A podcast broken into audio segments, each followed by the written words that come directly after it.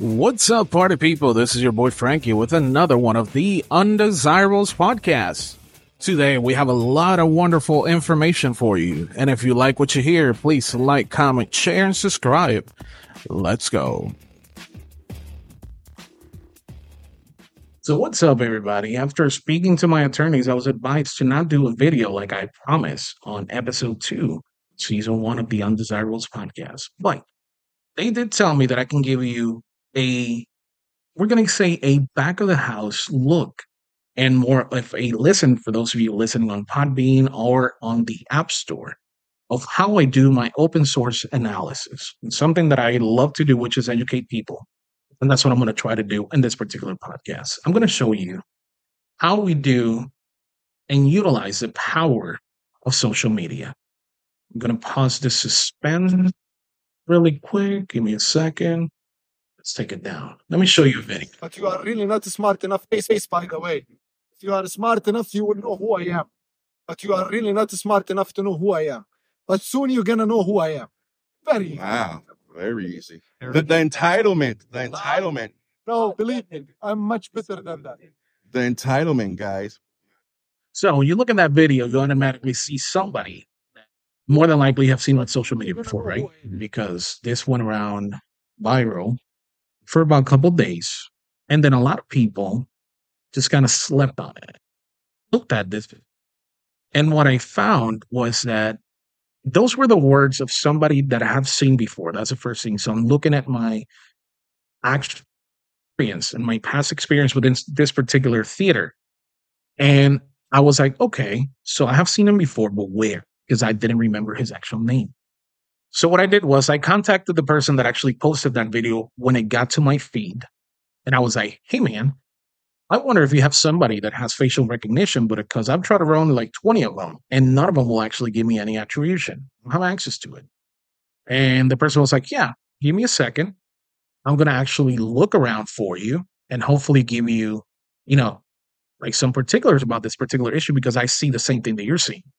So the second thing that I use, the first thing is open source. The second thing that I use is the networks within open source and social media to actually identify things that I know that are wrong, like this particular instance. Because for me, what I saw was somebody, and for those of you again that are not looking at the video right now, that are listening to this, basically it was a person that had a very demeaning posture talking to a reporter when asked a question in a way saying that you don't know who I am well, because you're not smart enough. And more than that, you will know soon enough. And those words to me resonated. And I was like, well, then the actual reporter came in and said, Hey, the entitlement of this guy. And the guy fired right back. He was like, I'm not entitled. I just know exactly who I am. And you're going to find out very soon. And I was like, Oh, hold the fuck up. Like, what the hell happened here? Right. So I look back going forward in the story, like I was going before, boom, talk to this person about two days later. This is what came out. And this is the person that actually is being seen. We don't know if this is 100% true. Again, we're just going with the sources that we have. But with the sources that we have, I feel very comfortable. More so with the logo on top of that particular, you know, thing right here. Oh, look at that. International religious freedom. Because he was an actual Islamist religious figure in Azerbaijan. What we can see is that this person, they found in prison for 12 years for arms, arms trafficking and terrorism within his actual country of Azerbaijan to overthrow the Azerbaijani government and get it instituted into the particular notion that he had. So after that, what do I do? I post the actual information. That was from Libs of TikTok. They came out. We also have a team of analysts that actually look at things when it's happening. And I'm going to switch back real quick because I don't want the person to be known yet.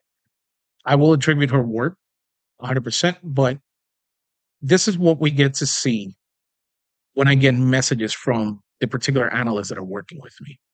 I get to see where they got the actual information, which if you're looking at the pages at the bottom at the page, it says fema.gov.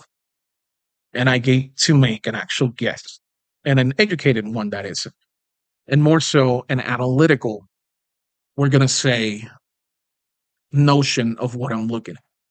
I need to understand where the information is coming from, why is it coming from, and what are we working on at the time. Because I get hundreds of messages like that all day long. And I only go with five or six of them at because I don't want to go and diminish the ability of the analyst to do their side of the story, right? Because everybody's trying to do the same. So how can I piece it together? How can I talk about this? So this is the, another piece of information that I got and how I'm able to craft an actual story with it or craft my analysis with it. And this is it. So I look at the actual Catholic charities, the Archdiocese of Laredo or the diocese diocese of Laredo and how much money they have gotten from FEMA. It is not illegal for FEMA to give a charity money because a government can give a charity or an NGO, non-governmental organization, money at any given time. It doesn't. That's not illegal. The thing is what they're going to be used for in the back end because they can do in their financials whatever they want, and nobody knows where the fucking money came from or went to at the end of it. And we have already done videos of that. And if you want to read a little bit more, go to my site, specifically on X. You can go Frankie USN 1987, and you can look at my media site within that, and they will tell you. And I've done extensive videos of how much money has passed through the hands of NGOs, how much money is actually possibly going to happen to happen or through the hands of NGOs in fiscal year 2023. It's about 451 billion dollars, and yes, you've heard it correctly, 451 billion dollars that are passed through those NGOs' hands. Perfect. So going back to what I keep getting right, this is just piecing it together. There was a particular site that we saw in one of the videos from one of our partners, and his name is Hernando Arce. And if you don't follow Hernando Arce, you should on X because the man is on point dealing with everything immigration and border related. Same thing with Joseph Trimmer, which he was actually banned, but he's under the speech free speech podcast and or free speech studios, which you can actually look him up on X as well. So for the next piece of information that I found was that I, that was given to me is Paramount EMS Consulting Group, LLC. They're an actual LLC in Texas. But what we didn't get was the fact that this particular NGO is being, or not an NGO, an LLC that is not an NGO, actually has the same address as an NGO.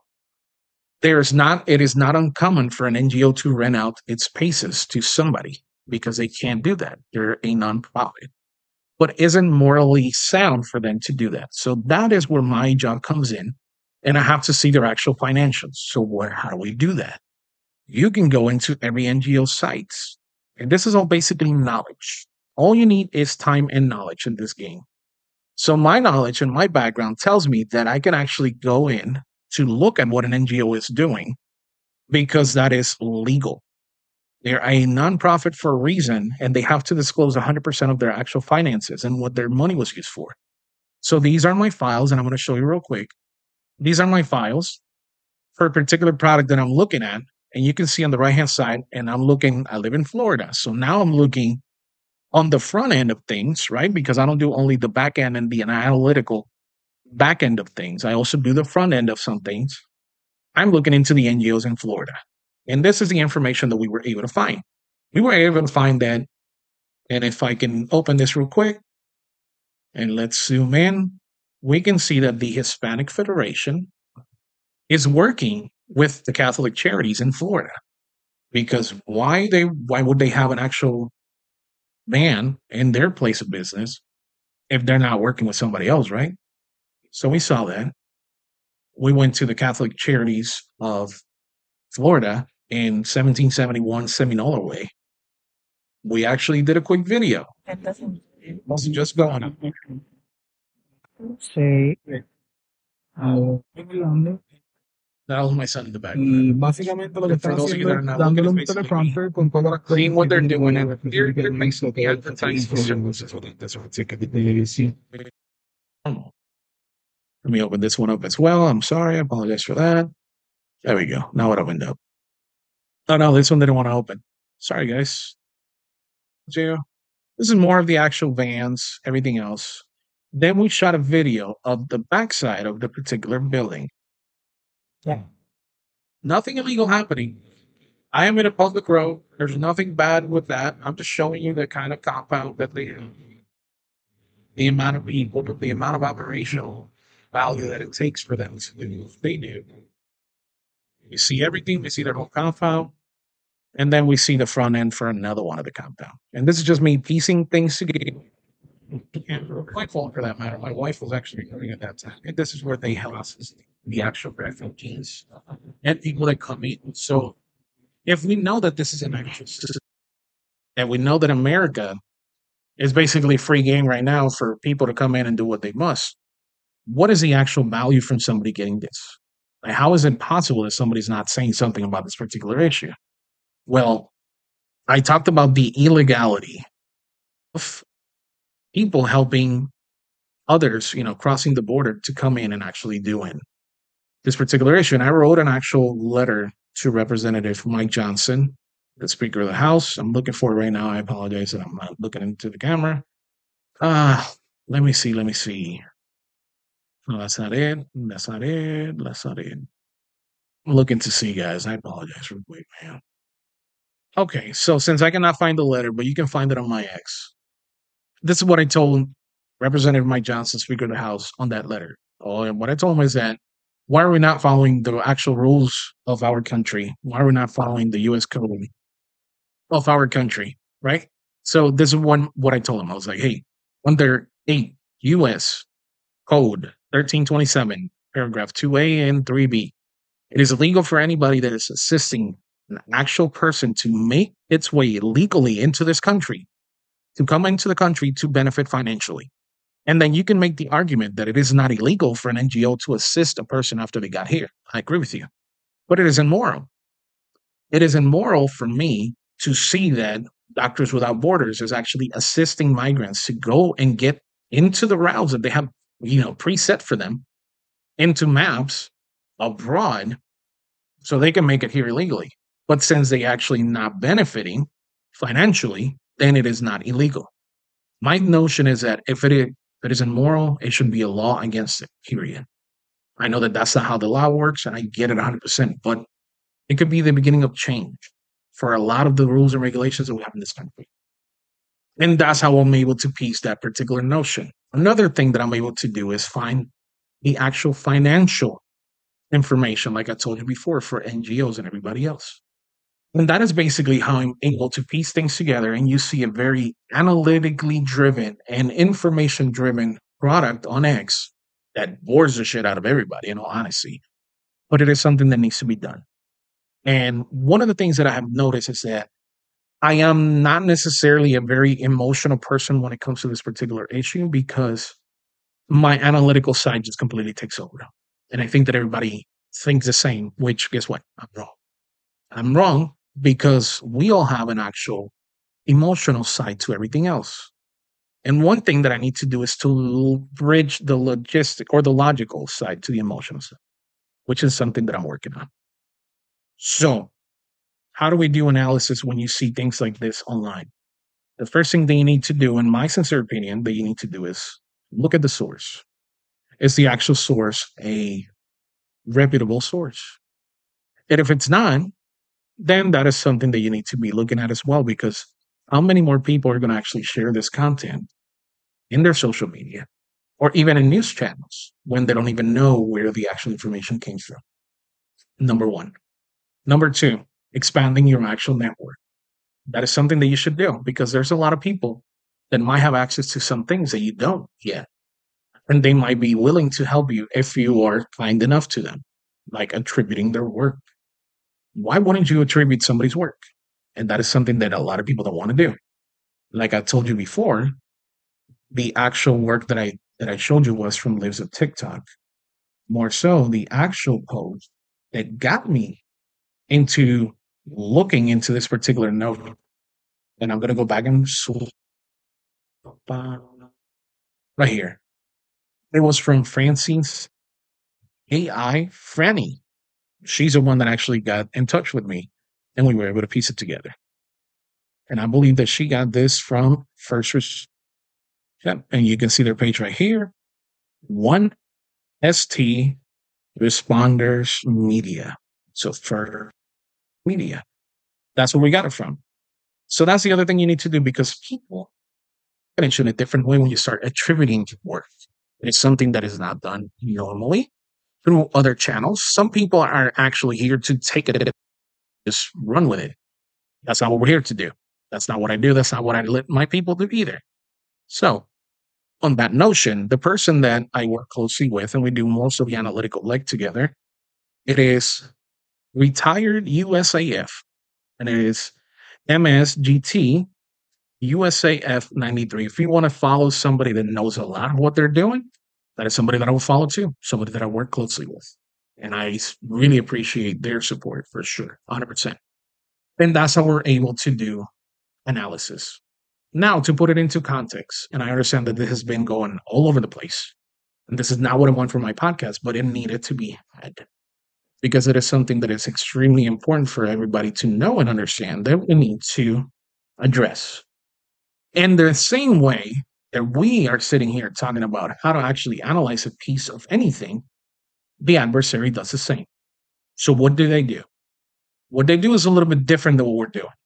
What they do is actually look at the capabilities, look at the actual holes within that fence, and they attack. So, our ability to safeguard our country from that particular issue is being taken away from us because we're letting everybody come in like that. Nothing is being had. Nobody's looking at it. It's just happening. People are just coming in. That's why we need a secure border because we don't know what can happen in the future. I'm not saying that something will happen. I'm just saying that everything is in play for something to happen. Think of it. If I am an adversary sitting in, let's say, Qatar, and I'm looking that everything in the US is being open, think about what can happen in our country if we just have open borders. Think about the people that could come in, be completely silent. We can say a very sleeping cell, and they can be planning for something in the long run. We don't know that. I hope that I'm wrong. I really do. I really hope that I'm wrong. But unfortunately, the writing is in the wall.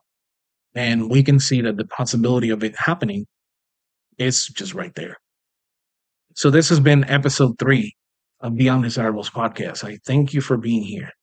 And if you want to continue the conversation and want to get into something particularly, something that you want me to look at, now that you saw how I do some of my actual work, there are a couple other things I do that I haven't attributed out, but they will come out in due time. If you want me to do some kind of you know research or anything like that, or if you're interested in looking into something more deeper at a particular issue, you can look at my X at Frankie USN 1987. You can look at my X and you can look at my Rumble and YouTube. Sorry, because I already said X. You can look in those three spaces and you will find everything that you need with the actual writing, know everything else, you know, know everything completely what I've done in the particular topic that I am touching. More than likely, you're going to find illegal immigration, NGOs, and actual governmental oversight, meaning that you can find exactly how much the government has spent for this particular illegal immigration crisis. As always, I thank you for your time. Thank you for your patronage. I hope you like it, and I will see you in the next one. Next episode, we're still planning it out, so just stay tuned and it will come out as soon as we have it done. Thank you so much. God bless you, and we'll see you in the next one.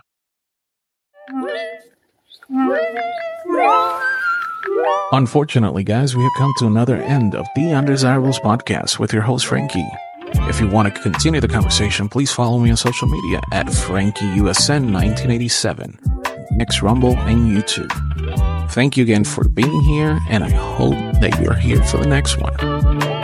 Let's go.